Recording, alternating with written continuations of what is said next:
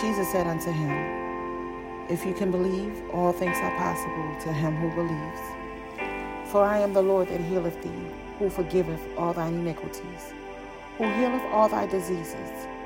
He healeth the broken in heart, and bindeth up their wounds. Heal me, O Lord, and I shall be healed. Save me, and I shall be saved. For thou art my praise. Is any sick among you? Let him call for the elders of the church. Let them pray over him, anointing him with oil in the name of the Lord.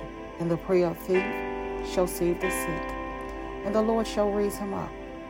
Beloved, God can heal, He can deliver, God can mend your brokenness. Trust God at His word and watch Him work on your behalf. Remember that He was wounded for our transgressions, He was bruised for our iniquities.